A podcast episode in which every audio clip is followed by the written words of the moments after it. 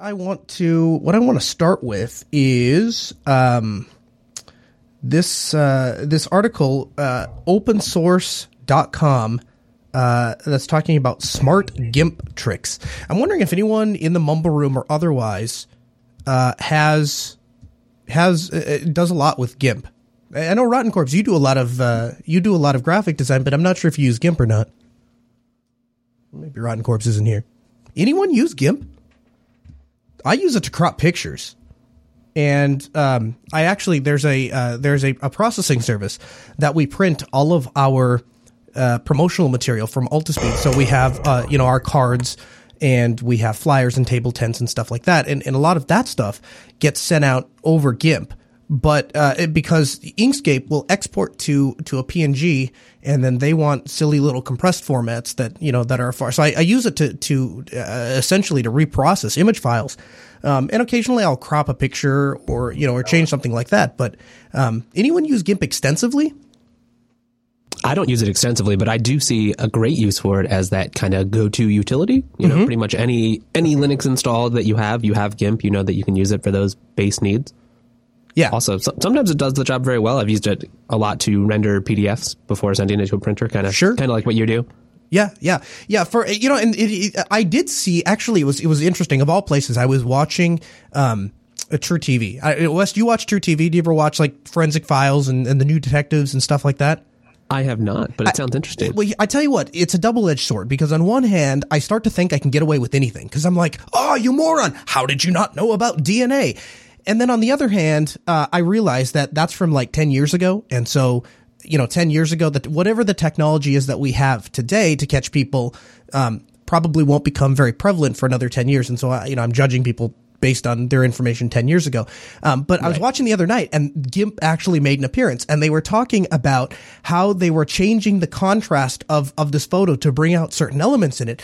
And, you know, the little announcer guy, he's got this, you know, deep voice and he's like, so the photo analysts use the GNU image manipulation program, which is a professional program released for free that has that has amazing power. And and and part of me was like, okay, so I actually don't know a lot of you know super photo professionals or image professionals that use GIMP. On the other hand, I'm really happy that there's a public perception, at least uh, in that particular TV show, that it's this very high powered tool and, and is available for free. Right, those shows get so much wrong. It's nice that uh, at least they're getting it wrong in our direction for once. Well, yeah, it was kind of cool. But, uh, but so, so anyway, so I saw the GIMP, and, and then then you posted the story, and I'm like, maybe I'm a little out of touch. Maybe there are a ton of people that are using GIMP nowadays. And in the chat room, uh, you know, I should point out in the chat room, there's a ton of people that are using GIMP. Obviously, Odyssey Westra he actually and and and Odyssey, you should uh, you should maybe join us if you have the ability to jump and mumble. Um, but uh, uh, Westra, he he's a graphics designer, so he uses does a lot of graphics design, and he does all of it in open source. And we've actually had him do a couple of stuff from us for us as a company, uh, Altispeed that is, and I've had him do some personal stuff for me. And I know that he uses um, all open source uh, software, GIMP and and Inkscape and um, uh, Krita uh, and and um, and that that's actually how he does the majority of his workflow. Um, so, uh, but anyone use any other open source graphics utilities? Has anyone ever used Inkscape? I used Inkscape. Oh, what do you use it for?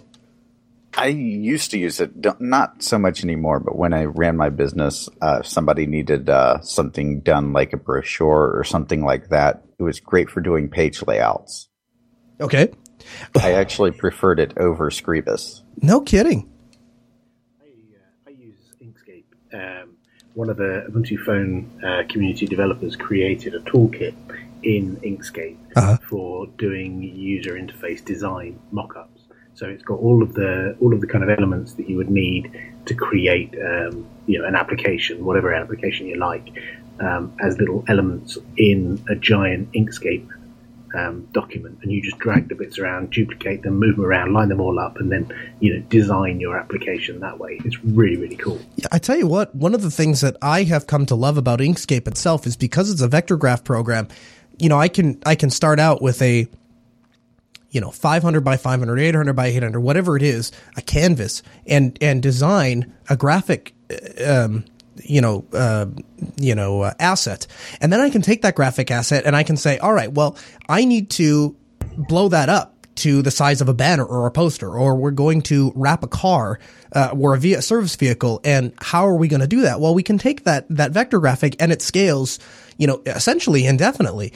Um, and you can combine one uh, graphic art from the other. So I'll give you an example. We actually are launching a cloud-based Wi-Fi for uh, the hospitality industry. So essentially, they pay us, pay us a monthly fee, and we bring in a bunch of equipment and set it up, and we manage all of that remotely. And one of the things is that there is a tent that goes inside of the room, and that tent has connection details and um, contact information if if they have so if they have trouble with their Wi-Fi, they can call a 1-800 number and somebody will walk them through how to restart their computer and turn on the Nice. Wi-Fi, all the stuff that I wouldn't want to do, right? And then if, it, if it if it exceeds that level, then it gets elevated to us. And so we we got a a um a free for use uh, um uh, essentially a Wi-Fi uh, vector graphic, and we were able to bring that into Inkscape and take our existing card that we already had designed and, and put, and then we had this Wi-Fi logo, and because it's it's a vector graphic,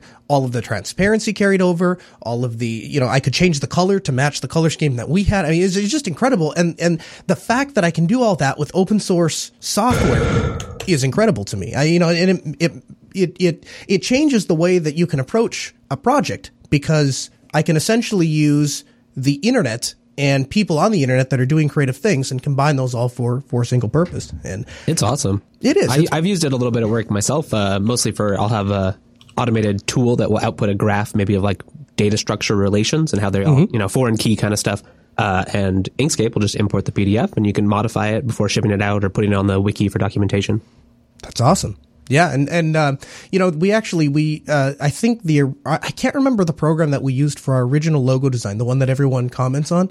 Um, but we, but we took but after that we took that imported it and and Inkscape actually has the ability to look at a graphic uh, asset and trace it out and then fill it with a blank color. And so we essentially stripped all of the um, you know fancy filters and stuff off of it and turned it back into you know a vector and then we were able to recolor it and build it back up from there. So that was that was pretty neat too. Yeah, it was pretty cool. Go cool. open source. Yeah, it was awesome. This is Linux Unplugged, episode 128 for January 19th, 2016.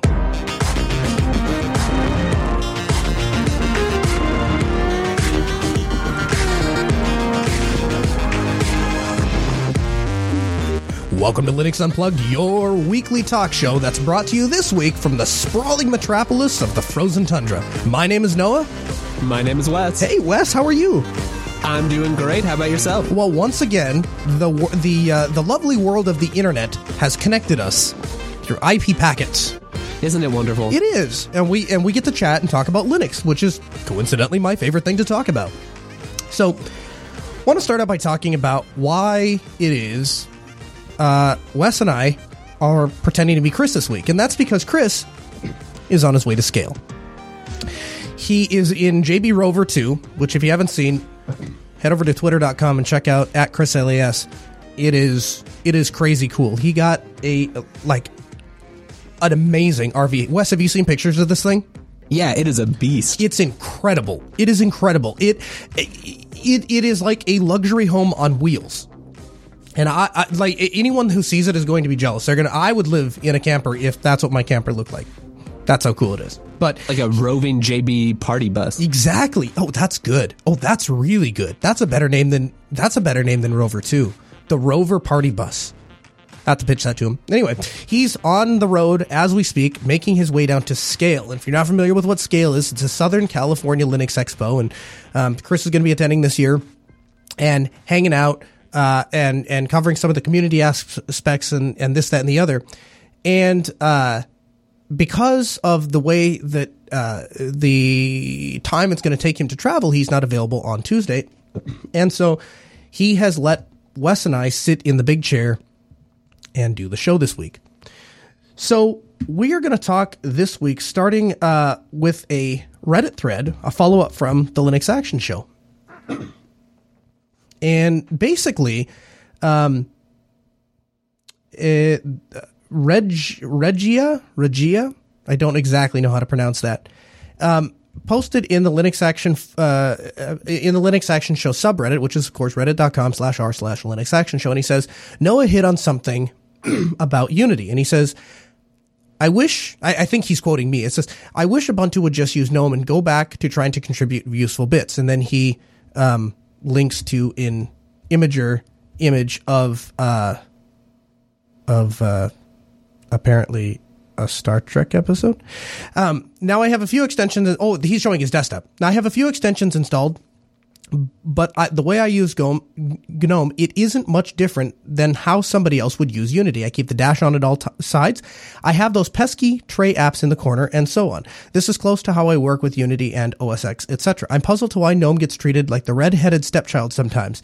Now uh, now I know that once in a while, GNOME, the GNOME dev team decides to head off the deep and make the file manager work like an old school finder by default. But hey, let's override users' pre-existing settings. That's that's not very good, is it? But overall, GNOME just keeps getting better and better. Now, Wes, you're the one that actually brought this to my attention. What what was your immediate thought when you read this and and and was and you know if you when you watched the show and and thought about how all that ties together?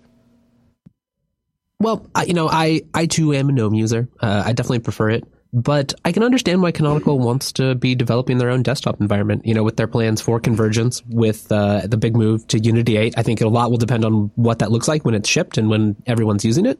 Uh, but at the end of the day, I think people do, you know, like yourself, like many desktop users, a lot of people I know at work who sit next to me are using Unity, and uh, it seems to work for them. And I also think the that while that GNOME is different, uh, there does seem to be a significant portion of people who use GNOME not dissimilar to Unity. You know, with the with the dock on the side, kind of you know you, you hit your super key and you're finding applications. It's it's not that different. So, I guess my I, you know I'm one of the few people that actually, and I, I responded this in the Reddit too. I, am one of the few people that actually like Unity. Um, I actually have Unity on the laptop I'm using right now, and I have it on the desktop that I'm using to send the stream to to Chris that becomes particularly evident when um, you have multi monitors that exceed three. If you have more than three monitors, I just think that Unity it comes off more polished than GNOME does oftentimes. And and Chris would would vehemently disagree with this. He he would tell you that he would point out a thousand different things that that that um, that point to why GNOME is a more polished desktop environment, but I see things like, you know, the multi-monitor support, the fact that I can choose a display and only that display has my you know launcher bar and activity stay and I can put that on any of the displays. Doesn't necessarily have to be the quote unquote primary. Um, I can set up how I want I can set up because uh, oftentimes I'll, the quote unquote primary monitor is the one that's right in the center of me and I have two auxiliary monitors off to the left and right and then three auxiliary monitors up on top. And that's not a that's not a usual use case, but it's my use case. And in, in that instance, I, I, think that Unity just shines a little bit. And the other thing is too, is I feel like there are a lot of things that just feel, that make Unity feel more cohesive than GNOME. And I'll give you an example. So on Guake, for example, I get weird, I'm not sure, it could be a bug, but I get a weird thing where when I bring down Guake, it doesn't, it, the transparency doesn't necessarily go over the, um, the the the, the menu at the side. I, I, do you use Guake, Wes?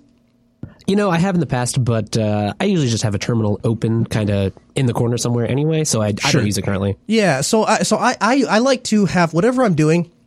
And this is the one thing I think that GNOME got right is have everything in full screen and take up the whole screen. And the exception to that is the terminal because oftentimes the terminal is my connection to another machine Exactly. And then my screen is whatever I'm doing to that machine. And so I bring the terminal down, I do some work, I put it back up, I, you know, reorganize, figure out what I'm going to do next, bring the terminal back down.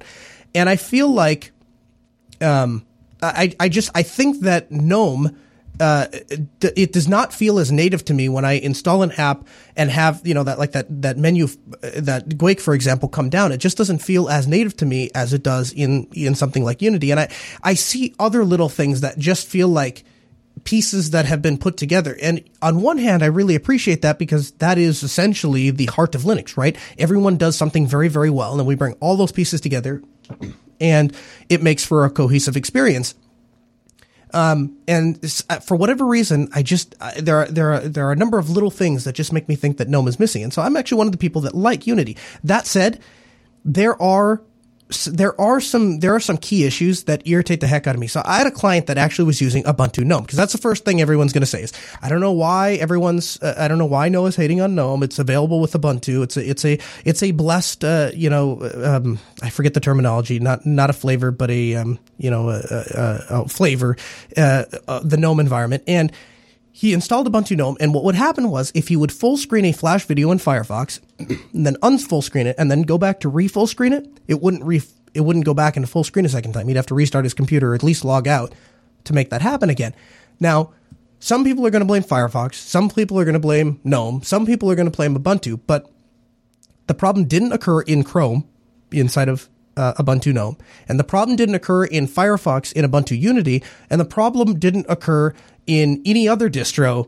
Uh, I can tell you've tried this. Yeah, well, yeah, we troubleshot the heck out of it. Let me tell you, because I, I, and so basically, what I came to, I came to the conclusion that at least in in in some esoteric use cases, because Canonical is focusing so much on their own desktop, everything works really, really well in Unity. And so, if you're going to use Ubuntu, you're probably your best choice is to go with uh, is to go with Unity because that's their quote unquote default desktop. And so what I think is is interesting is we have this illusion of choice that you can pick any desktop, but really you you start to you start to have compromises and the further down the list you go the the the, the less popular of a desktop you choose the more problems I find that exist. And so, um, you know, I, I, can't count the number of issues I've had with uh, Cinnamon when I try to install it on Ubuntu. Now, on a like on Mint, it works just fine. But you try and install the Cinnamon desktop on top of Ubuntu, and I have all sorts of weird, weird issues that I don't really want to work through. And so, so I, I and I don't know. And so that that was kind of my response on Reddit, and I'm wondering what you think of that response. I, th- I think that's fair. Uh, I would like to hear what our Mumble Room has to say. Let's uh, introduce those fine fellows. Hello. Hello. Hello. Hello. Hello. Well, there's tons of people in here. So, Mumble Room, uh, you guys all use Linux, right? Yes, sir. All right. Linux? What's That a trick question? Linux. GNU slash Linux? Yeah, GNU slash Linux. Um, so, Wimpy, I'm I'm interested uh, to some degree to get your perception because Ubuntu Mate is is one of those uh, is one of those distros where I I have not, to the best of my knowledge, found a single thing that when as when using Ubuntu Mate where it makes me feel like I'm on a on on an alternative desktop from uh, uh, from standard Ubuntu. Everything just. I mean, literally everything just works. In fact, so much so that I actually all of the production machines that I have here in Grand Forks. Um, with the exception of the one I'm on now, but all the rest of them are actually running Ubuntu Mate because it runs lighter than it does with Unity. And I'm wondering, you know, what kind of considerations went into that, and and and how you guys feel about that, and um, and how that plays out. Well, Ubuntu Mate is just Ubuntu. In fact, it is Ubuntu. Um, when you when when when you boil it down, you simply I say simply, it's taken a year and a half to do. You you remove Unity and you put the Mate desktop on top, but then you keep all of the Ubuntu tools and integrations that already exist underneath the hood, which is what gives you all of that stability and just works goodness of Ubuntu on a traditional desktop environment. So, and one of the reasons why Mate is lighter than um, Unity is that it's based on GNOME 2 with all of the old compatibility stuff from GNOME 1 removed and all of the underpinnings upgraded to the latest versions of all the recent technologies. Um, and it's all written in C, so it's a very lightweight implementation by you know by comparison to what it was um, when it was GNOME 2 in its sort of last versions. So um, it's kind of happenstance in some respect that respects that Mate has now come out as a, a lightweight desktop alternative. Outstanding. Um, anyone else have have uh, have thoughts or opinions on desktop environments and? I, I sorry if my audio is terrible. I'm in America for scale. Um, uh, so there's a few things. One, whenever anyone says I'm one of the few people who like Unity, I want to slap them because there I are millions that. of people who use Unity. Okay, Watch out that. at scale. Watch out at scale, Noah. Yeah. And and you know, saying I'm one of the few people. What actually is the case is there are a few really negative uh, people who don't like it and who are very vocal, and there's a vast number of people who use it and aren't vocal. So you know, saying you're one of the few people, you should actually say I'm one of the majority who like Unity. To be fair, um, so the uh, the original question, you know, from the guy posted on Reddit was about, you know, why don't we just use GNOME? You could use that same argument about every single desktop. Why don't you all just all pack up and go home and use something else? Is effectively what you're saying, and every single desktop has their own um, niche that they want to fulfill or use cases that they um, address that others don't. Like, you know, for example, Elementary have their um, uh, niche. Which, it's not so much a you know niche. I would like to have a you know well designed, pretty robust, you know functional desktop. Uh, that sounds like a reasonable thing, and and so you know that, I think it's unreasonable to suggest that that people who are working on those things should throw that away and use something else instead. Um, you might just as well say, "Why don't KDE give up and switch to GNOME?" It, it may it's a it's a nonsensical argument from my point of view. That's fair. Um, so uh, basically, and I admit that this is a horrible, horrible thing to uh, to base a generalization on, but there was I, I'm admitting that up front. But there was there it was a couple months ago, maybe even a year ago, that we did a poll, um, a straw poll, and to find out what desktop environment people were using, and I was shocked at how many people didn't vote for Unity and and and Gnome shot way at the top and and Unity was down there and I guess I've had that correct or uh, incorrect or correct um, perception that uh, that Unity just wasn't preferred by a lot of the people that uh, you know that that are aware of other desktop environments that are out there and I, I fully admit that you uh, that you know work you know working in the space that you work in you're going to have a much much much more realistic perception you know of what or actually completely biased. Or I'm Well, completely don't that. biased, and you should throw away my opinion completely. And you should only listen to people who are outside of this bubble, um, because they won't, their opinion won't be tarnished. Uh, you know, potentially is one side of it. But the flip side is, any of these um, polls are deeply flawed. The same way that bear, bearing. Uh, using DistroWatch as your measure Exactly the same. distro is. It's ridiculous. And people who who place any importance on something which is basically um, a poll, which can be shared amongst a, re- a subreddit, which massively skews the numbers for any one distro, plus or minus, when in fact the actual people who use and like a particular desktop or user interface or application or whatever are ultimately never going to see that poll. My mum uses Ubuntu and has used Ubuntu for years. She will never see that poll and never click on anything in that poll. Same That's exactly the point I was I was thinking is that however many millions of people in China use the uh, Ubuntu desktop, they're, they're never going to see this because the thing's written in English, for one. So it's just ludicrous. we in particular also are a peop- uh, community of you know Linux enthusiasts and people who like customization. I think some of Unity's strengths is that it can be widely deployed and people. It's pretty easy for people to just get it. You know, the icons are right there on the left. You hit the super key, things just work. So it has a lot going for it. Like like you said, you know, your mom can use it. My mom uses it. It's it's great. Well, and we also have Unity is actually the default desktop on well, not the default desktop; it's the only desktop uh, on the on all of our kiosk machines that we deploy. And so, basically, if you think about the target audience there, it's we're taking people from all walks of tech of, of the technical spectrum and saying that no matter who walks in, if they sit down and they want to check their email, print a boarding pass, or check the weather, they're going to be able to accomplish those things quickly, easily, and without complaining to the front desk. Because, of course, if they complain, then we lose the contract. And what we found is that little bar on the side of Unity, which, by the way, requires no tweaking and requires no extensions, which means we don't have to update anything, it becomes is is incredibly useful in a situation like that. And so I agree that the average person walking around the street is going to sit down and have no trouble using Unity. And I think I even started out by saying I, I phrased it you know poorly, but the the gist of the message was it's my personal belief that that Unity is a more polished desktop than GNOME is.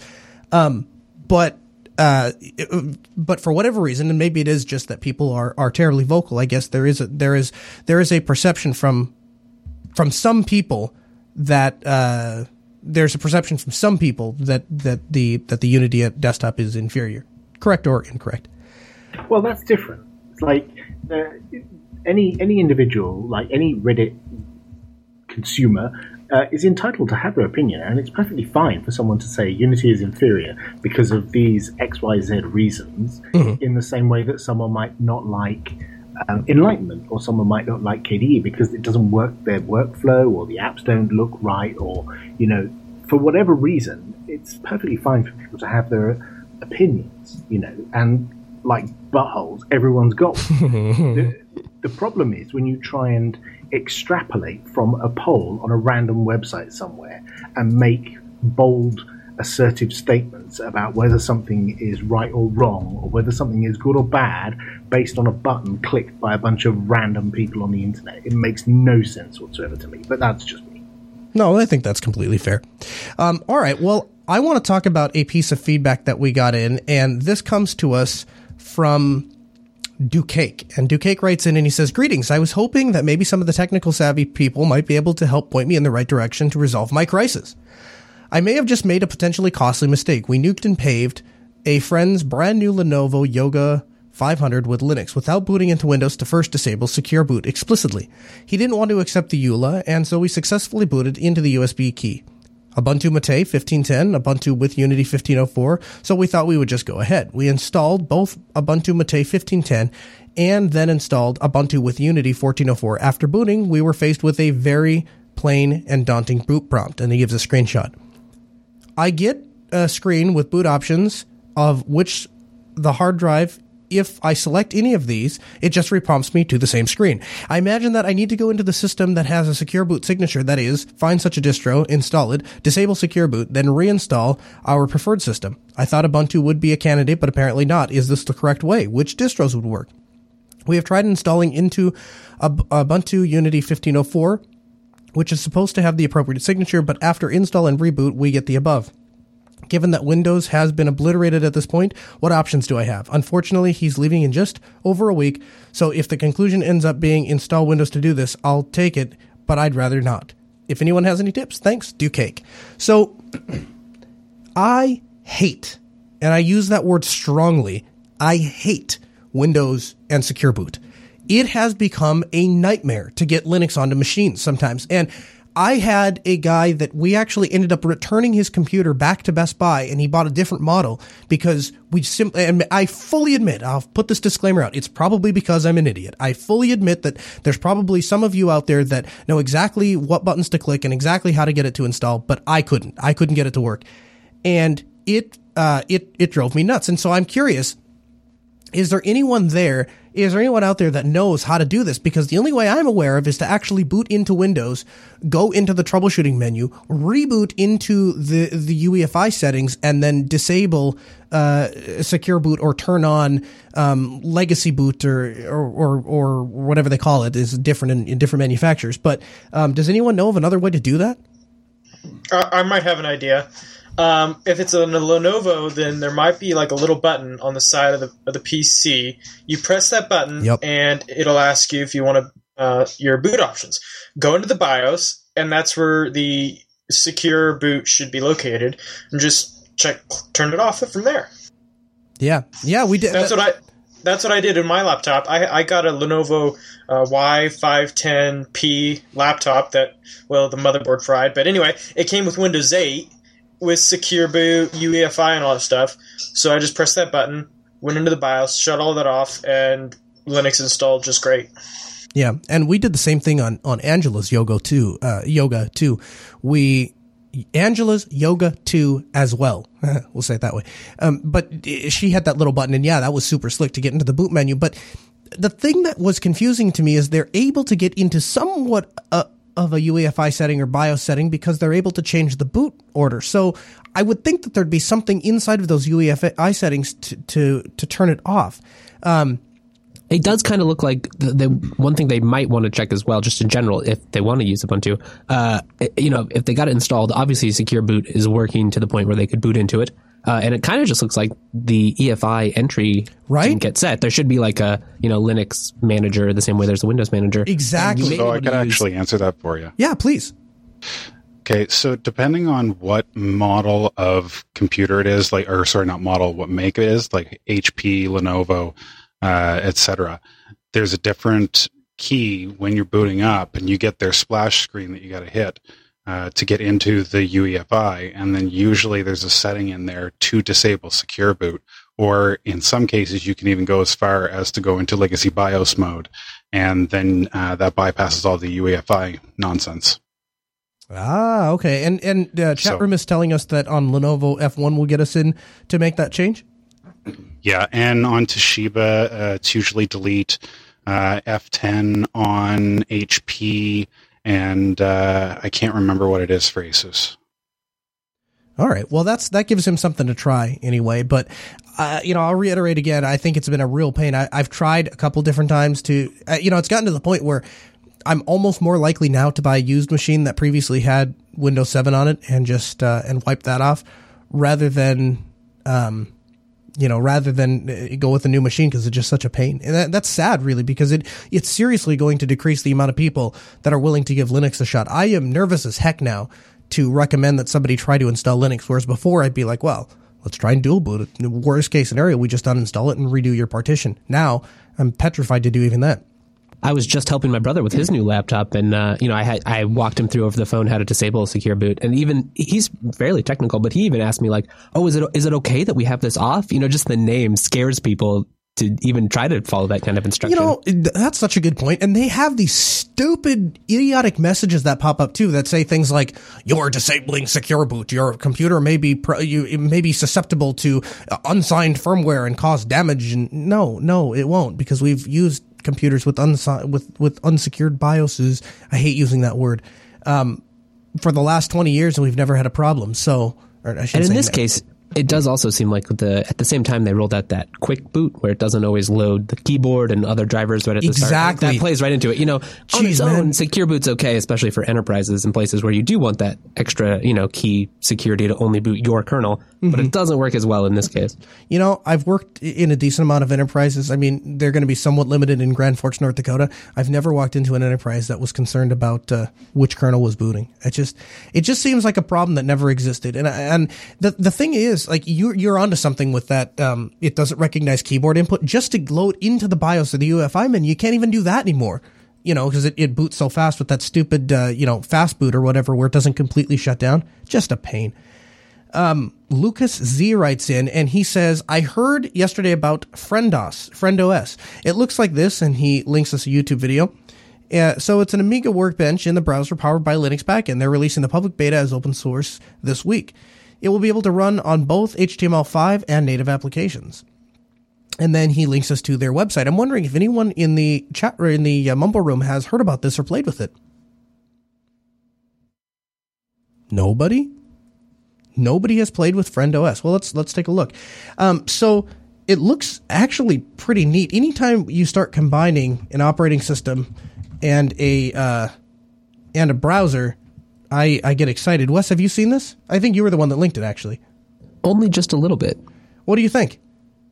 It, it was kind of interesting. Uh, I, honestly, I wish they had a few more screenshots. Uh, the video's okay, but uh, more screenshots, a yeah. little bit more. It, it's kind of mm, a little salesy at this point. Yeah, yeah, it really is. A lot of, a lot of, uh, a lot of stock, uh, stock photos and stuff like that. Well, anyway, um, look at that three D Earth. Yeah, exactly, exactly. Well, nonetheless, uh, I, it still excites me, and the and it would be something that might be neat to get a review on a little bit later. But um, basically, my understanding is. Um, that that uh, that you like again you as this email said you get an Amiga workbench inside the browser and um, have you used anything similar to this before? You know, I don't think I have. Hmm. Anyone in the mumble room used anything similar to this, or have an idea what we could expect if if you know when they when they release their public beta and we play with it? Nobody. Nobody. It's quiet in here. This isn't popular. Um, well, um, hmm, that's no good. So uh, I guess what we'll do is we'll just we'll keep our eye on it, and um, when they release the public beta and we get to play with it, we will uh, we'll take a look at it and see what we think, and maybe by that time, I guess once I guess that that is what the uh, um, what the catalyst of conversation is, right? Is actually getting to play with something. If you can't really see what it is, I suppose. Um, yes, they they uh, link other, to an uh, an article, but it's not in English, so I could not read it. Yeah, yeah, I try. You know, I tried to use. That's another thing too. Is Google Translate has been has been super crazy. Well, I'll tell you what. Uh, what else is crazy is uh, Chris is on his way to uh, scale. Now, I don't know how many people. I haven't I haven't heard what the final numbers of people that bought the. Um, the the the shirt to support the trip from scale but at this point whether you support it or not you can come visit Chris, hang out with him. He's going to be at scale. I believe he's arriving tomorrow night. And you can track him the entire way there, jupiterbroadcasting.com slash rover dash two. And he has, um, oh, he updated it. Oh, that's cool. Um, you can live track him to find out exactly where he is, and you can go beat on his door and uh, and and and say hello. And people did that last time, and he actually invited him right onto the air. So I don't know if you remember that, Wes. We were sitting here, we are doing the show, and all of a sudden we have a third person there uh, that was joining us um, from it was awesome. The, yeah, it was. It was really cool. We got to talk to him and, and they got to be on the air and, and essentially do the show. And, and the chat room is officially renaming, uh, unofficially renaming, uh, Chris's RV as the JB party bus. I don't know if that's actually going to go over well or not, or if he's going to keep it Rover 2, but I'm in favor of the JBPB. That's I'm down with it. Yeah, I, you have to say yes. Uh, yeah, yeah. So we'll we'll talk to him, but you can follow him on uh on jupiterbroadcasting.com. So I think both uh, do both the links both Rover and Rover 2 work? I think they do. I'm going to JB Rover slash Rover and that seems to still work. So I think that's working. You know, I actually attend all of the major conferences and I've tried every cell phone vendor out there practically. I've I've had a Verizon phone, I've had an AT&T phone, and I can tell you without a doubt the most reliable connection that you're going to get at a conference like Scale that's full of congestion is from Ting. Now, Ting is a trendsetter of the of the of the mobile sphere. If you go into any cell phone shop uh, today, you'll see that they have all of these uh, gimmicks for no contract phones and and uh, and AT and T has done away with their two year contract and and they have all this prepaid stuff. And you know who started all of that? Ting did. Uh, with Ting, you're only going to pay for what you use. So we have contract employees that come in here for a week at a time or two weeks for a time or a month at a time. And we have them do things like wiring buildings and pulling cat five and, and, and doing punch down block tests. And uh, if we're doing a, if we're doing an equipment swap for you know, a hotel, they have a bunch of new machines. They don't have to have any real technical skills. They just have to be able to unbox computers, put them in the place of the old ones, and then our techs will go through and actually do the imaging and configure that kind of stuff. So they have to do very basic things. But we need to ha- be able to get a hold of those guys. And the way that we do that is we outfit them with a phone from Ting. Now, because they're working on site in a place that we manage the Wi-Fi, they're on Wi-Fi 100% of the time. We very use tel- nice. We use Telegram for all of our texts, and we use SIP for all of our phone calls. So, Wes, the deal is they're not really using any of Ting's service. We need that. We need it to fall back to a phone service. We need it to fall back to internet in case they're not available or they, they, you know, they go off site for a little bit. But for the most they're picking part, up supplies at the store. They have a question to ask. You got you it. know they've got service. You've got it. But for the most part, we're only paying six bucks a month for those phones.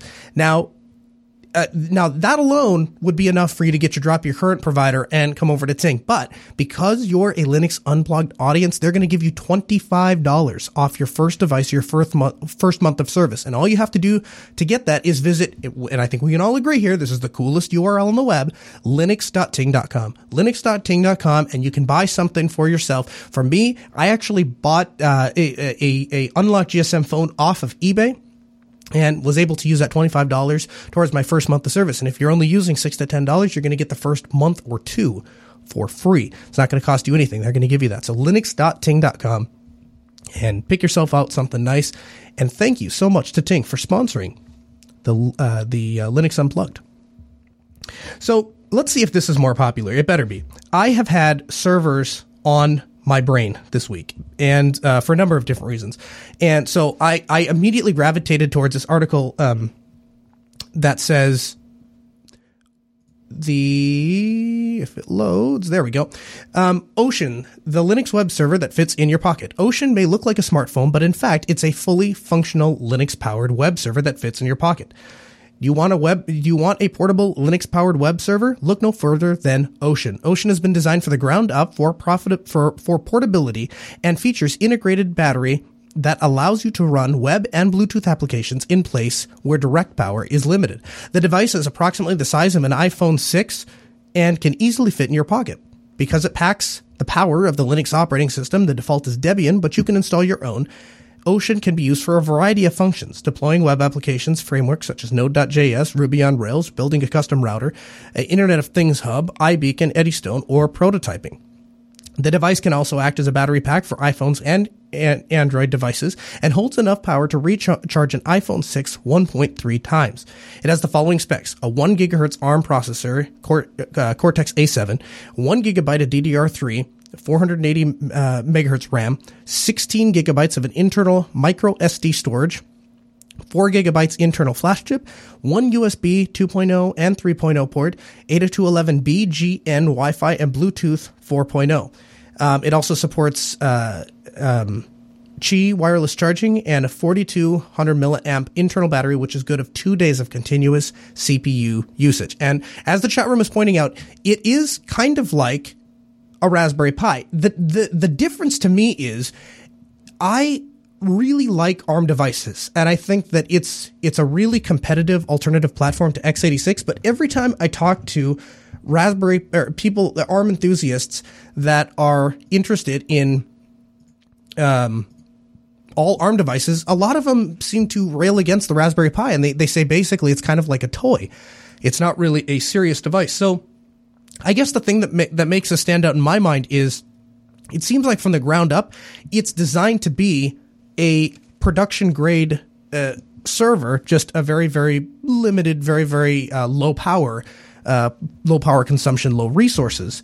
Uh, production. But it also has kind of the the slick branding in the case, which I could see, Ex- you know, helping its marketability. Like you don't want to buy something with an exposed circuit board and put it together. Exactly. If you just want to like drop it in your studio and use it for you know recording things when you're working with your friends or whatever exactly and you know as and from and again if taking that marketing perspective one thing further when i go into a client and i say if i tell them i want to install something called a raspberry pi they're going to look at me sideways, right? Now, if I tell or them expect food, exactly. Now, if I uh, now if I tell them I want to install the Ocean Micro Web Server, you know, and then they go to a website and it has flat, flashy little spin around graphics and it has little bullet points that talk about specifications that they don't really understand. That kind of stuff impresses people.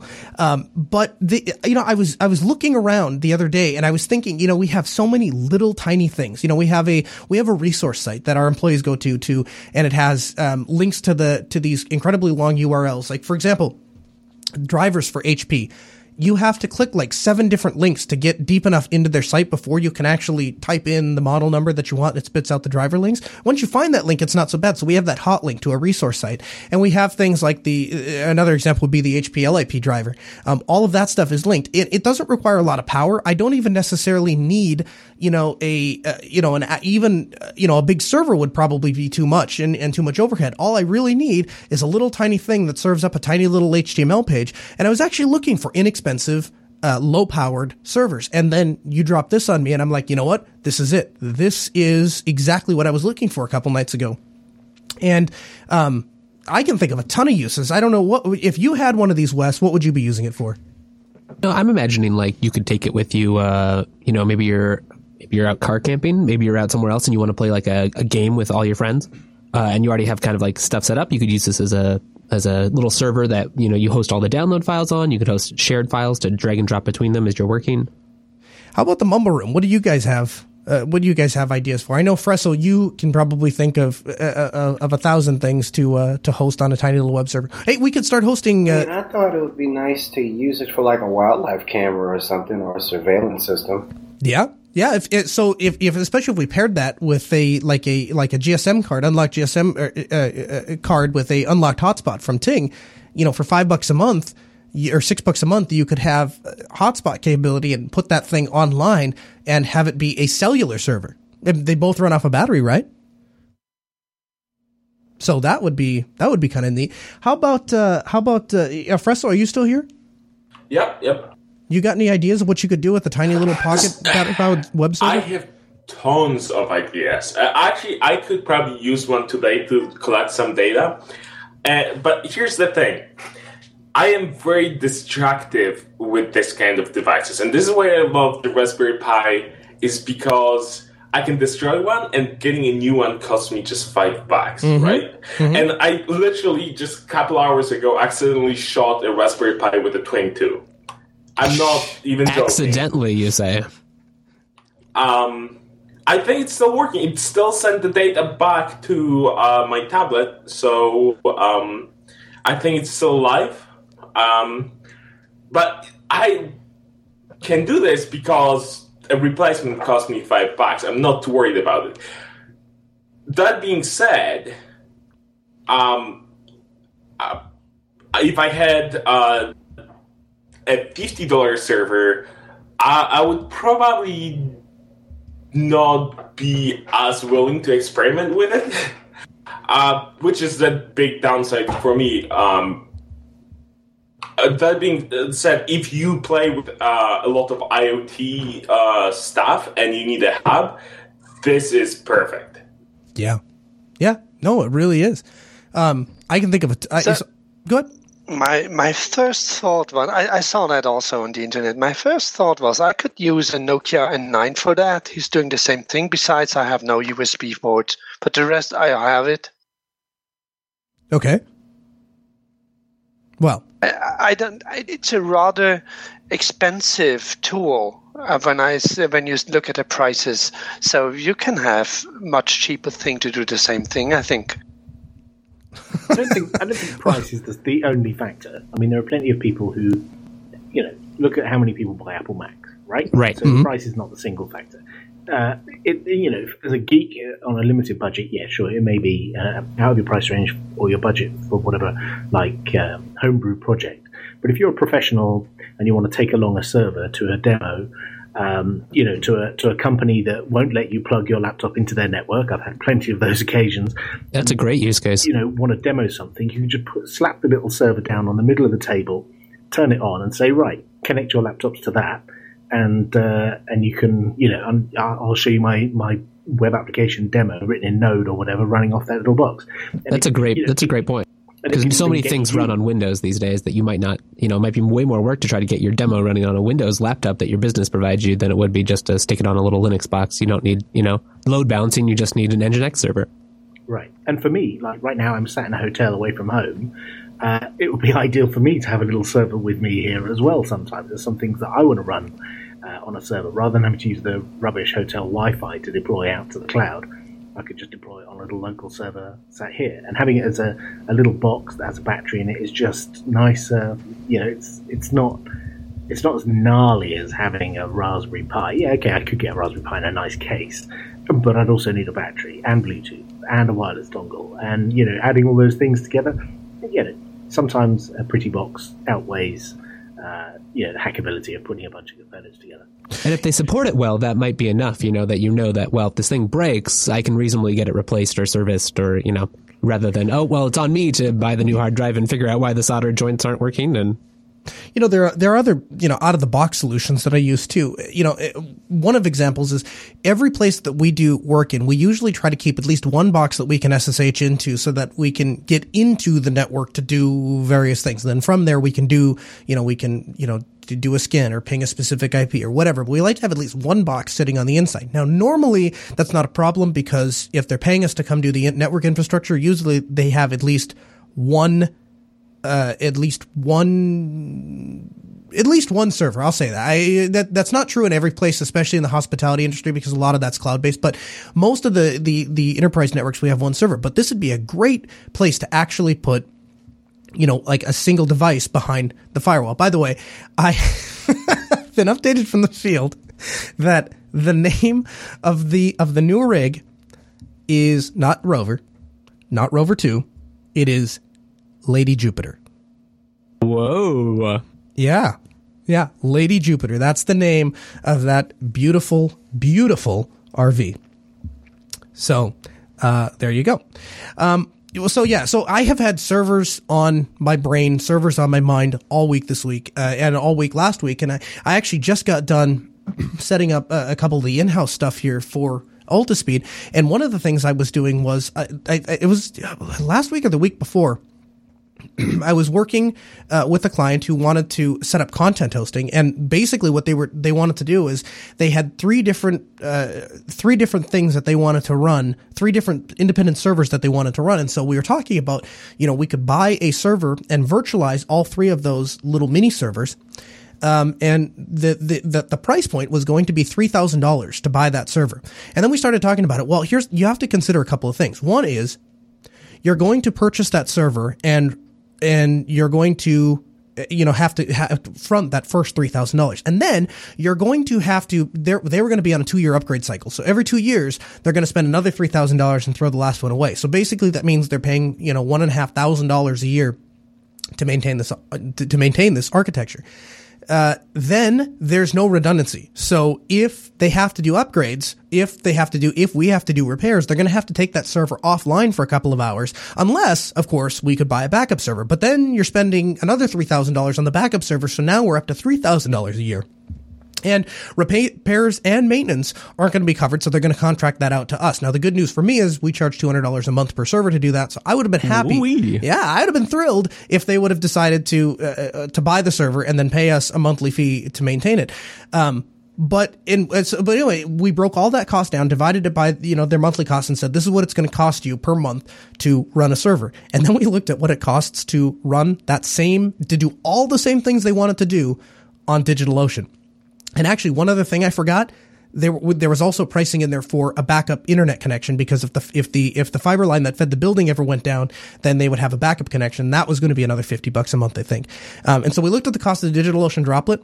$480 a year. That's what it was going to cost them for everything all included. They were going to have practically no downtime. They were no longer going to be responsible for the upgrades. There was going to be no ongoing maintenance because it's going to be handled by a professional that lives and sleeps in the data center 24 hours a day, seven days a week, and they eat and breathe this stuff.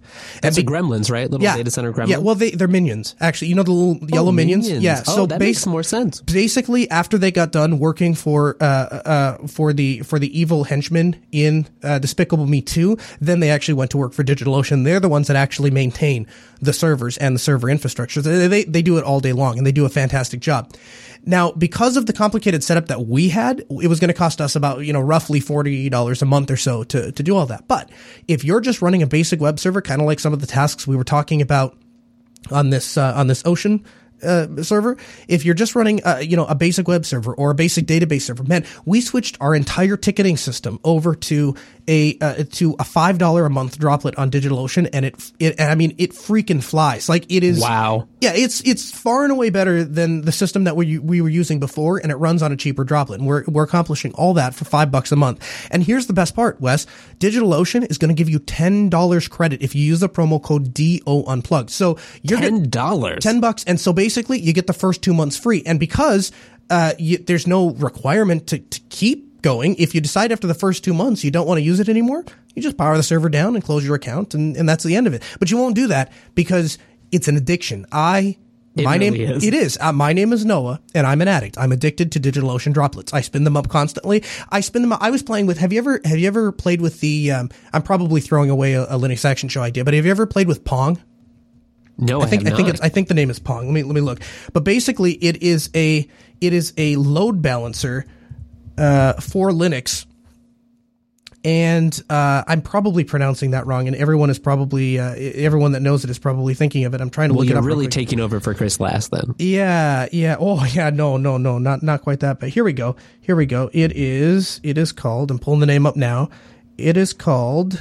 I it doesn't have the name, but the, but anyway, there is a there is a program. I'm gonna I'll, I'll look it up and I'll throw it in the show notes. And basically, it is a very very simple load balancer. So you set it up on one DigitalOcean droplet, and basically what happens is anytime your pound that's the name of it pound p o u n d Oh, Pound is great. yeah, and so basically you set it up. You have three servers, and you have your your server and your backup server, and then you have your load balance balancing server that has Pound running. And basically, what happens is anytime that uh, server one goes down, it automatically sends all of the traffic to server two. But it gets even better.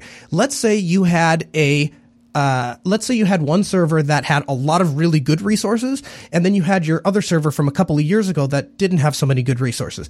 You can actually set uh, set it up so that you have a a weighted key. So out of every 10 users that connect, six of them will go to the good hardware and four of them will go to the poor hardware. Um, and, and you can set it up like that to, to, to distribute the load over, you know, obviously I'm using the example I'm using two, but you could have three or four or five. And we actually set that up on our ticketing system so that if our main ticketing computer ever goes down, it automatically fails back to a back over DigitalOcean droplet. And God forbid anything ever happened to DigitalOcean themselves, it automatically fails back to an on-site backup on our premise. And God forbid anything happens to both those two at the same time, it'll fail back to a to a backup of a backup server that sits in my house. Nice. Uh, yeah. So this actually, I, like you said, I probably just blew a perfectly good Linux Action Show episode talking about that right now. But it is wow. super super cool. And and here's here's my challenge: if somebody goes and tries this, they can put this to the test. You can set pound up in 30 seconds. It's that fast. I mean, the configuration file is like 12 lines and, and, and you have it up and running and it works and it's absolutely amazing. Uh, so if you want something useful to use that $10 DigitalOcean credit for, that's, that's what I would look at. Um, I want to go over to this article uh, that comes to us from Ars Technica, and this is about um, having confidence in Linux to do the things that we have sourced to basically other devices. And the article says, I've noticed lately that rather than replacing a router, every time it literally stops working, I've needed to act earlier, swapping new gear because an old router could no longer keep up with the increasing internet speeds available in the area. Um, and he says, uh, a lot of you are probably muttering to yourself, pfSense. Sure, that might be what you're thinking about, or Smoothwall, or Untangled. I've played with all of the firewall distros out there, but I decided to go with a more basic, more old school approach. A plain CLI only install of Ubuntu server that has a few IP tables rules. And he talks about basically how he set his Linux box up to act as a firewall slash router. And before I go on uh, with what I think about this, what do you think, Wes? I thought I thought this was a great article. Um, it may not be applicable for everyone. Not everyone wants to learn and write their own IP tables rule set. But I mean, there are things like you know UFW uh, and and other firewall firewalld things that'll help you set your firewall rules. But it's a great example of how you you know if you want a good project, you want something just kind of deep dive on, understand networking and routing a little bit better here's a really helpful guide. I love the graphs he has here, just kind of outline what performance he got. A big one for me is a lot of people want to set up VPNs on their router, but a lot of those little crappy, not even smartphone quality ARM chips in the routers are not going to be able to do the kind of crypto that you want, but something x86 based probably has a nice instruction set for it. Exactly. Now, anyone in the Mumble room use uh, uh, use any sort of uh, Linux firewall distro? Any distro at all does firewalls? Or routing? Does OpenWRT count? Sure, let's talk about it. Um, what is it that drew you to OpenWRT? Well, frankly, I was just too scared to leave the stock firmware on there, TP Link. But you know, I mean, it's not the link or anything, but still. So, so it, I, I, bought the router with the specific intention of throwing an open source software on there. Also happened to be about the same time that uh, BSD was thrown on a TP link by Allan. there you go. Um, the model down. So what I ha- what I have my my basic problem with all of the different firewall distros out there, and I've admitted numerous times that I am incredibly happy with RouterOS, and it's a it's a it's an operating system that is sold uh, by MikroTik and put onto MikroTik devices, and I am able to get an enterprise grade uh, security gateway firewall router for like $40 and they work amazing. We have them in production. We have uh, the most I've had that I've seen personally is 2000 users connected at one time and it didn't miss a beat. And the, the nice. yeah, I mean, it's, it's in an amazing, I mean, uh, to be fair, that wasn't the $40 one. That was a couple right. hundred dollars, but, but the operating system is the same on all of them. It's just that, the, that you get a better processor and a little bit more memory and, and, um, and it becomes rack mountable and stuff like that.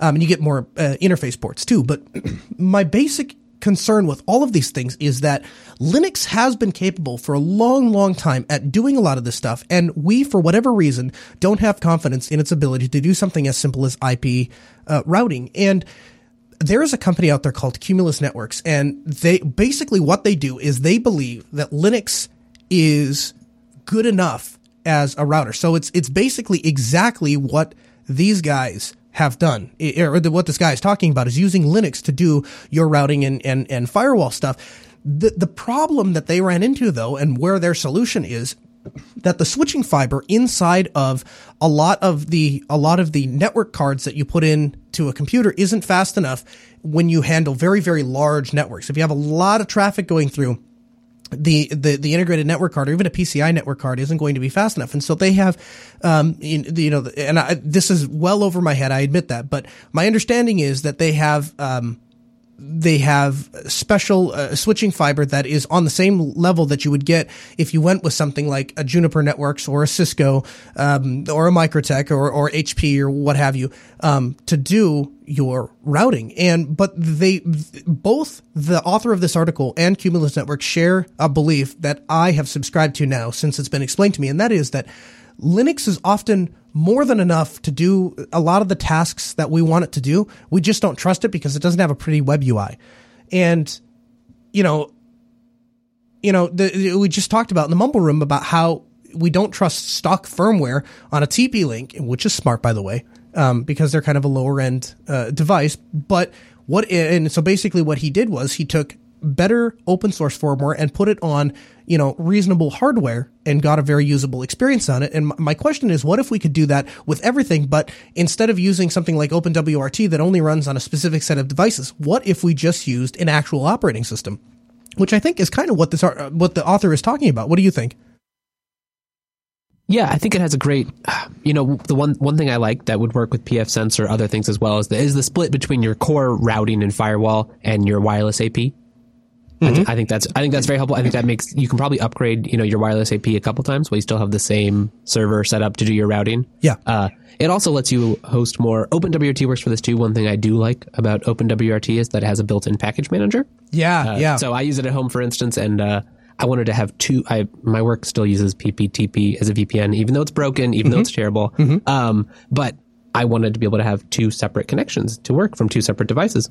Uh, by default, a lot of routers will not be able to NAT that correctly. Sure. OpenWRT, you just install one package and bam, it works perfectly. Really? So you get that same kind of power. But you can do that. It's just an iptables module. And if you had, uh, you know, it's like Ubuntu, it's even easier. It's just like a modprobe away, right? So I think that's what you get is like if you want to customize and you really want the power to tune things and understand what's happening, then then why not? How about the Mumble Room? Anyone in support or against of using Linux as a router or edge device?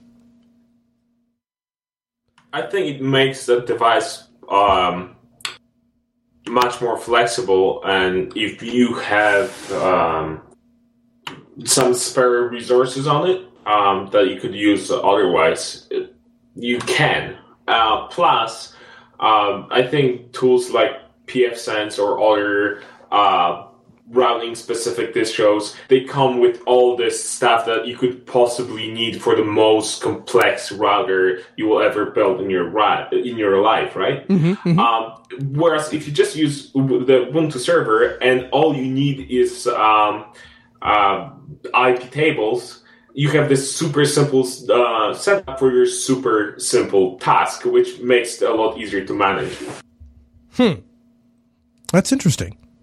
I I, I, I guess I have become, I guess I started in the networking world in Cisco where nothing is easy to manage because everything is, and you know, the thing is about Cisco is it's great hardware. It does a great job once you learn how to configure it, but the configuration syntax is not similar to anything else because they have their own commands and it's its own syntax and it doesn't work on anything else.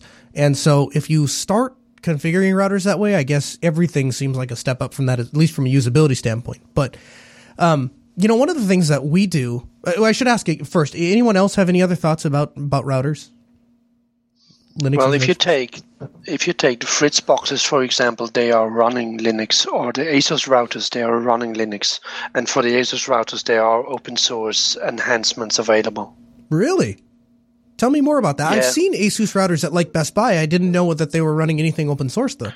So I can't tell you what model I have, but I switched. I took a, an open source replacement of the stock firmware, which is open source too, and there are some enhancements with it. That's awesome. You know, one of the things that I found is if we let employees take routers home, they they do better with them in the field. So, for example, we had a program. What I shouldn't say had. We have a program called professional development. And basically, if there's equipment in the shop that's not actively being used or isn't actively assigned to a ticket to go out and to be deployed, they can take that equipment home as long as it's returned in the same condition it went out with and play with it. And it was actually the company I worked for before had a similar program. And it really, really helped me um, because I wasn't going to be able to uh, put my hands on a on a on a ten thousand uh, core router or core switch, but unless the company bought it for for a client and then I was able to play with it for a little bit. And so we have let employees do that and take their equipment home. And basically, what we're doing is I can teach somebody how to set up iptables on a router and I can give them written instructions so they can go through and do it. But the, the biggest thing that they lack is confidence in the field. If they walk out into the field and they go to a client and the client says, I need you to forward, uh, I need you to create this firewall rule that accepts packets from this, or I need you to create this NAT rule that sends packets uh, to this internal IP. And they can think to themselves and go, oh, I've done that a thousand times at home when I was forwarding my web server or playing with my SSH. And even though that stuff is meaningless in the grand scheme of, of what we make money off of, it's valuable because they're developing skills. And so I found that to be a really cost effective way to boost their confidence when they're in the field. So they not only do they know what they're doing, but they feel like they know what they're doing, um, and they know that they know what they're doing, and that's really helpful. And I was talking to an employee yesterday and he was talking about how he had some lack of confidence when it came to administrating servers. And so uh, what we ended up doing with him is we signed him up on a website called Linux Academy uh, slash unplugged. And we were able to get the course because we used linuxacademy.com slash unplugged. We got the course for a third of the cost. And what we ended up, it ended up costing us like 15 bucks.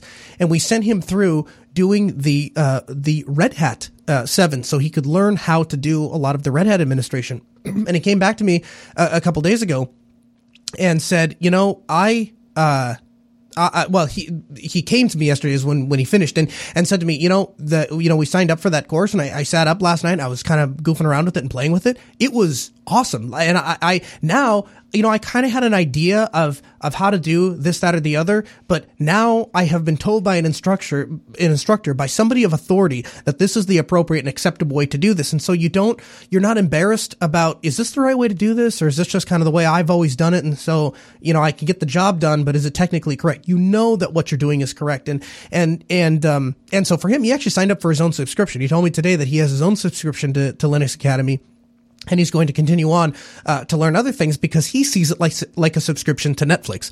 It's like entertainment, and I'll tell you something about knowledge. Knowledge is the one thing that people can't take away from you. It doesn't matter what doesn't matter what life throws at you. You can get arrested. You can be, uh, you know, everything short of being killed.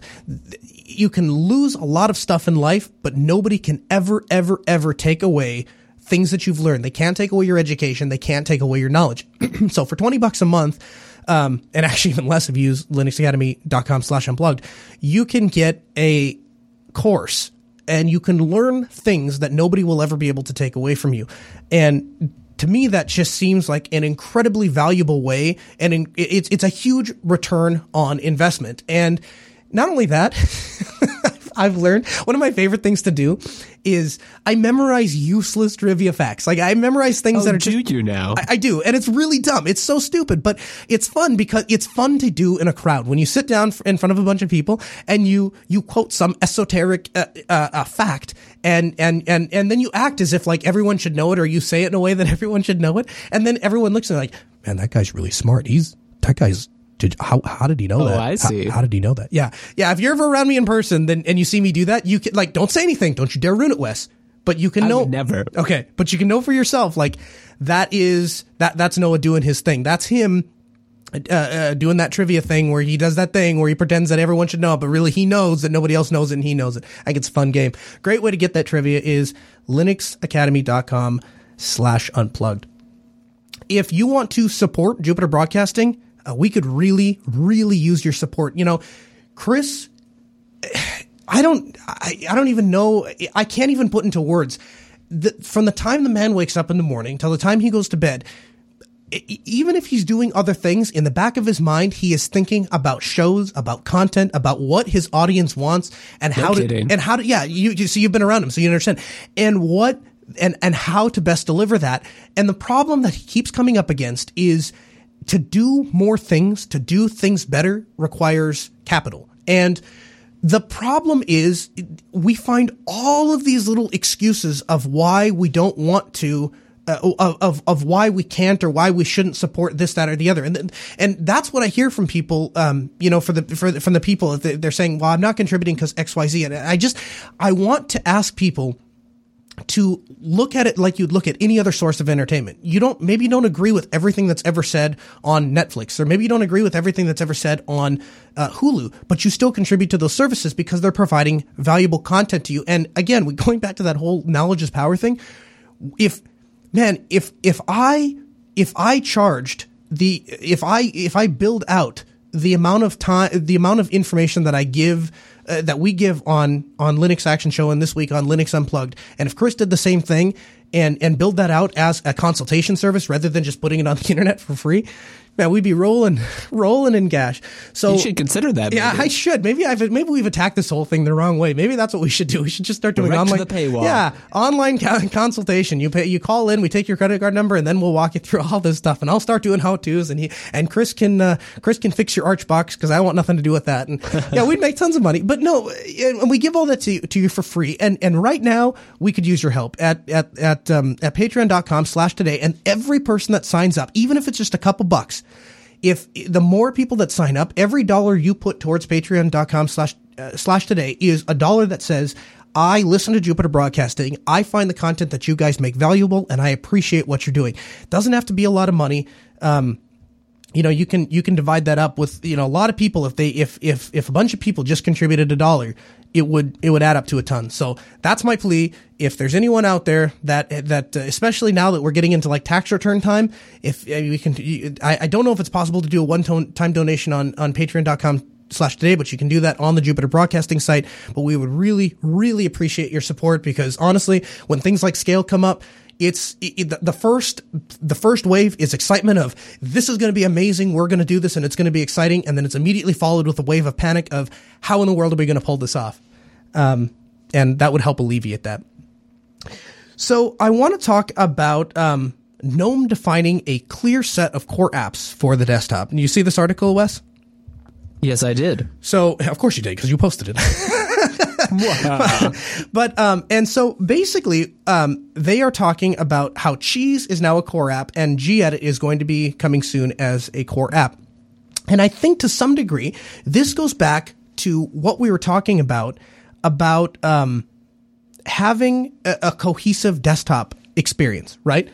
And I'm interested in in in what the future holds with that. Because I think if we can start even if we maintain our freedom so you know anyone can write an app anyone can install any app they want. But if we can get to a point where there are some apps that are just these are the these are the apps that are going to be installed. These are the apps that are going to work. These are the apps that we're going to understand that are going to be there and everyone else can understand that are going to be there. When people write themes when people design uh, changes so for example take my Guake example that i used at the beginning of the show. If if Guake became a core app for gnome um what we could do is say that the people that make the dock on the side would be aware of the fact that this terminal is going to drop down and how do we make that look nice with the terminal drop down? How do we make that a cohesive uh, experience? And uh, of course, we're not talking about stopping anyone else from adding right. apps in. We're just talking about having a defined set that these apps are going to be there. These apps are going to avail- be available. And one of the main reasons I use the VI text editor is because I can, I can know without a shadow of a doubt it's going to be available on every machine I ever it's use. Everywhere. It is. It's everywhere. And, and it and becomes omnipresent like that. Then you end up using it. Uh, what are your thoughts, Wes?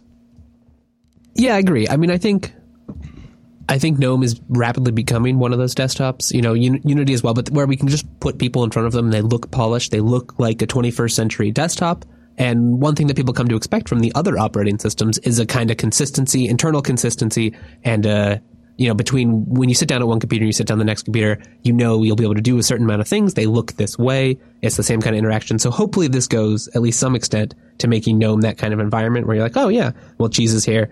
gedit will be there. Things where you're just like, okay, it works. It's all GNOME. And if you, for the power users, of course, you can still install whatever replacement app you want. It's still Linux, but hopefully these will be nice and polished. I think like Elementary is doing a similar thing with their apps, right? So yeah. it's good to see GNOME doing it for sure. Mumble Room, what do you guys think? You guys are killing us today. You guys, uh, I I didn't even know that gedit was not a core app. I mean, it's a, I always had it.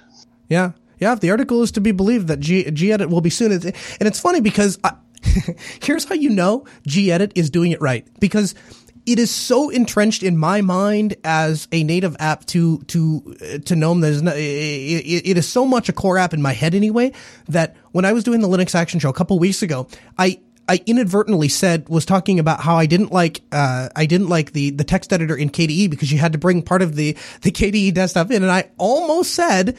Well, and gedit, it just, and then it dawned on me the G and gedit is obviously, you know, and then, then my brain caught up with my mouth. And, and it's like, uh, but it, it is, it is so well integrated and it does so well. And the, the thing is about something like gedit is that it's such a simple program. Like, what really is there to be done to make it a core app? I mean, do we all just have to agree that it's a core app? I mean, it, it it's just not that complicated of an app, you know. Anyone else? I am glad. I am glad to see that the the color app, uh, color manager, will be there because yeah. I think that like what we were talking about, you know, professional graphics earlier. I think professional color management is something you need if you want to have Linux as a production platform. Sure. sure. Well, and, and Noah, the uh, the point you were making earlier in the show uh, about the polish that Unity shows on an Ubuntu desktop or that Cinnamon might show on uh, a Mint desktop. You know, I, I think extending your core apps is a key part of how these desktop desktop environments are going to show more polish. Yeah, you know, having a complete settings suite uh, for whether it's GNOME or Unity or KDE, um, and having good default apps and good baked in apps is critical to that. Yeah, yeah, it's going to become more cohesive, right? Yeah, exactly. Yeah, I think so. Anyone else before we wrap? I think the GNOME apps they are awesome. I very much agree, but I don't know how about the speed of development. I think they're really slow in development. All right. Anyone else? Yeah, actually, I think this is where KDE of all desktops shines because they pretty much have a core app for anything that you want to do. That is true. You, you know, you're right about that. That if, if I'm not, I, I haven't personally switched to KDE. I've never used it for any extensive amount of time, but you are onto something uh, when you say that they have a core app for almost everything. It does feel like they natively have thought of almost everything, doesn't it? It's a complete whole, you know, experience. It is. It is. That's true. You're right about that. Um, and I, I, I don't know what it is. I think, I think basically it comes down to a long, long, long, long time ago. Um, when I was first getting into Linux, one of the guys that was teaching me about Linux was like, KDE is the desktop that you use if you're not a real power user, and GNOME is the. I know, I know. It's the, it's a it's a huge trolley thing. It's hugely biased, but at the time I was like 12 or 13 years old, and I'm like, well, I want to be the smart one, so I'll use GNOME. And I just I never really used anything after that. that. Peer I, pressure. Look I, what happened. Yeah, I think it made a mark on me. Well, because I'd been using KDE prior to that uh, as kind of play with it because it looked more like Windows and it made me more comfortable. And um, yeah, see. and then my desktop got you know got crapped on, and I was like, oh well, it's not a respected desktop, and I want to be a good hacker, so then I switched to GNOME. Stuck with me ever since. All right, anyone else before I wrap the episode? I just want to say you sounded like a very impressionable teenager. Uh, well, I guess there was that, but not either here or there. That'll put this episode of the Linux uh, Linux Unplugged in the books. Before we get out of here, let's thank a couple of our producers. Producer Rotten Corpse, of course, Blaster, for running the Mumble Room for us. We really appreciate having Wes. Thanks, Wes, for joining us. Thank you for being here too. No, it's a pleasure to talk with you. It's always fun. We'll see you right back here next week, guys, and uh, hopefully, Hair will be back.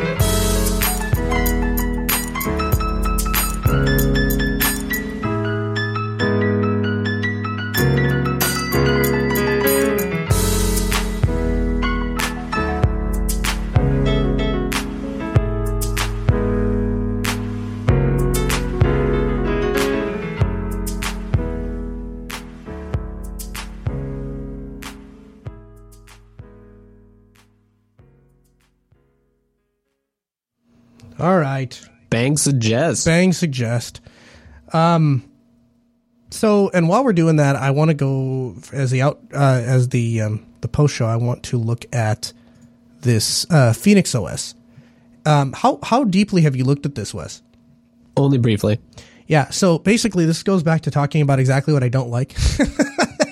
Android on uh, yeah, x86. Yeah, exactly. Uh, but kind of proves me wrong, actually, as I'm looking at this screenshot. You know what this looks like to me, Wes? It looks like an Android operating system that is properly scaled to meet the requirements of a desktop platform. It doesn't look that bad, actually. Although they do call it a ROM still, even for x86, which is a little weird, but uh, it doesn't look bad. Just, uh, yeah, uh, no, it's it. It doesn't look bad, and it. You know what it really reminds me of is it reminds me of like a little bit of a souped up, better looking version of Windows. You know, you've got the two drives, and they have space, and then you have the you know the navigation on the side, which I guess is to some degree what some of the uh, Linux file managers look like. But Yeah, it's kind of like Windows GNOME mixed. I don't know. I got to tell you, Wes, this of all the things I want to install on my computer, this is darn near the bottom. Like I agree. Yeah, I just nothing about this is really. I don't know. Mumble room. If you guys are are thinking that any of these are, Well, and Wes said it. Uh, what concerns me about this about OSs like this is they're managed and developed like Android ROMs, unless like Yeah. a true Linux distro. mm-hmm. I mean, do you want to download just one big system image of random bits from the internet, even if some of it's based on Linux? Yeah, this is a zip file, uh, and then you run a program that will create a USB for you. No. Yeah. I actually don't mind that. I, I, I would be willing to trust the developer uh, on that. I, I think they would be shooting themselves in the foot if they would include anything malicious in there. So, uh, what I see as a bigger issue is that those uh, attempts to make uh, Android work on a desktop uh, kind of come and go. And if I do install something, I want uh, something that can that I will know will stick around, right? Uh, because I don't feel like reinstalling something uh, six months from now uh, because what I initially installed doesn't have support anymore. Hmm. I'm assuming it would just update apps separately um, when it's not a system update as well. Yeah, yeah, it looks like that. It looks like well, it looks like it updates to the Google Play Store, doesn't it? Well, No? my thing is, is what uh, Fretchel said about uh, trusting the developers. I mean, you know, we trusted Lenovo not to put spyware on computers by default, and that happened. Yeah, yeah, it did. It's interesting to try to build up from Android to a complete desktop rather than take a desktop and try to make it mobile. You know, I, I think that that has a better chance of working. To be honest with you, I think you. I think it might be true, but it's not. I, it's don't not. Neither is a good solution, but I think that scaling up is is has a, is more viable than scaling down. probably at least for the majority of uh, Mhm. simple users, not in a disrespectful way. Just people who don't, you know, like you need the web, you need your main apps, and that's it. hmm Yeah, I, I I don't know. I nothing nothing about this is is uh, is uh, There's been a, strikes me a as ton of amazing. attempts to strip uh, Linux down to like something small and lightweight. There was one, uh, Peppermint, I think, was one. Right, yeah. It was mostly browser based um, and didn't really have, you know, concept of an app store as like like Android has it. Uh, because you still need native apps. Like no matter how hard Firefox, uh, the Mozilla guys tried to push Firefox as HTML5, and that's all you ever need. Right now, that's not the case. You know, if I want to play some high-end 3D game, then you need something lower level than HTML5. You know, it's just not ready for that yet. Right. But I, I can see some value in, in people pushing the boundaries with Android on the desktop. Um, I I don't know. I, I, I'm I'm with Fretzel. I don't. I think it needs to be someone bigger and someone more committed to do that, though, because there will always be these little projects that pop up all over the place, and then they disappear a few months later or a year later, and you've got to wipe it and reinstall something else. I don't know. I mean, I'm not. Exa- I- I'm not sure. I'm following you. Are, are like so? Linux couldn't get much more stripped down. I mean, you have things like DSL that are like what 50 megs. I mean, how much smaller do we really think we want an operating system to get? Well, I personally don't care for that. You know, I'm not. I'm not. Uh, what I'm saying is that people have tried to make like you know very very small lightweight um, distros Uh-huh. that the users then want to add loads of stuff to box it back. Right. Yeah. Right. Right. Right. Right. But it's but can we agree that it makes more sense to start with almost nothing and add all the junk that you want back on? That is that is a that is a more viable option than starting than starting with something like you know Windows XP and saying I'm going to find a way to fit this on a phone. I mean, just there's just too there's just too much there to fit into a phone to get down to Well- to shave off. Well, that's exactly what we're doing. You know, we're, we're starting with nothing and adding things like Mir and Unity 8 Yeah. and specific applications. So yeah, uh, I agree with you that it's better to start from nothing and, and build up. Uh, totally. Also, Noah, on that Friend OS um, earlier, I think CM2 said in um, the IRC chat that it's in closed beta right now, so that's why no one was talking yeah, about it. I- yeah. I here's here. I've learned. I've learned. Uh, I've learned a couple of things today. Uh, I've learned that one, uh, seven hours is still not enough time to uh, to properly prep a show. I've learned. I've learned that everyone will telegram you at the worst possible time, right when you're in the middle of trying to do something, and so essentially you'll get nothing done for the about a, the hour leading up to the show because you'll be putting out random fires. You Um, sound more and more like Chris every day, Noah. Being Chris Lach- Lasovich, is that it? Yeah, no, it's just it's it's funny. It's like and the thing is if I wasn't there, if I didn't see it myself, I would never ever believe Right. how many like his phone will be silent almost perfectly for like an hour and then right before he goes on here or he'll sit down to do something and, and the second his his butt hits the seat boom. Somebody starts telegraphing. boom. The irc goes off. Boom. His phone starts ringing. Boom. The alarm the, the smoke alarm goes off. Boom. The oven blows up. Boom. His truck blows up. Like everything happens at the worst possible time. And if i hadn't seen it myself and it's and it's it is, it is like clockwork. I could set my watch. I would i'll know when a show is going to start because everything in the studio will start going wrong. But it'll only go wrong right when he sits down. After he's done with the show then everything returns to silent and normal. And it's it's funny be- Naturally. yeah. And it's funny because like for the most part i managed to skirt that except uh, it must just be a jb thing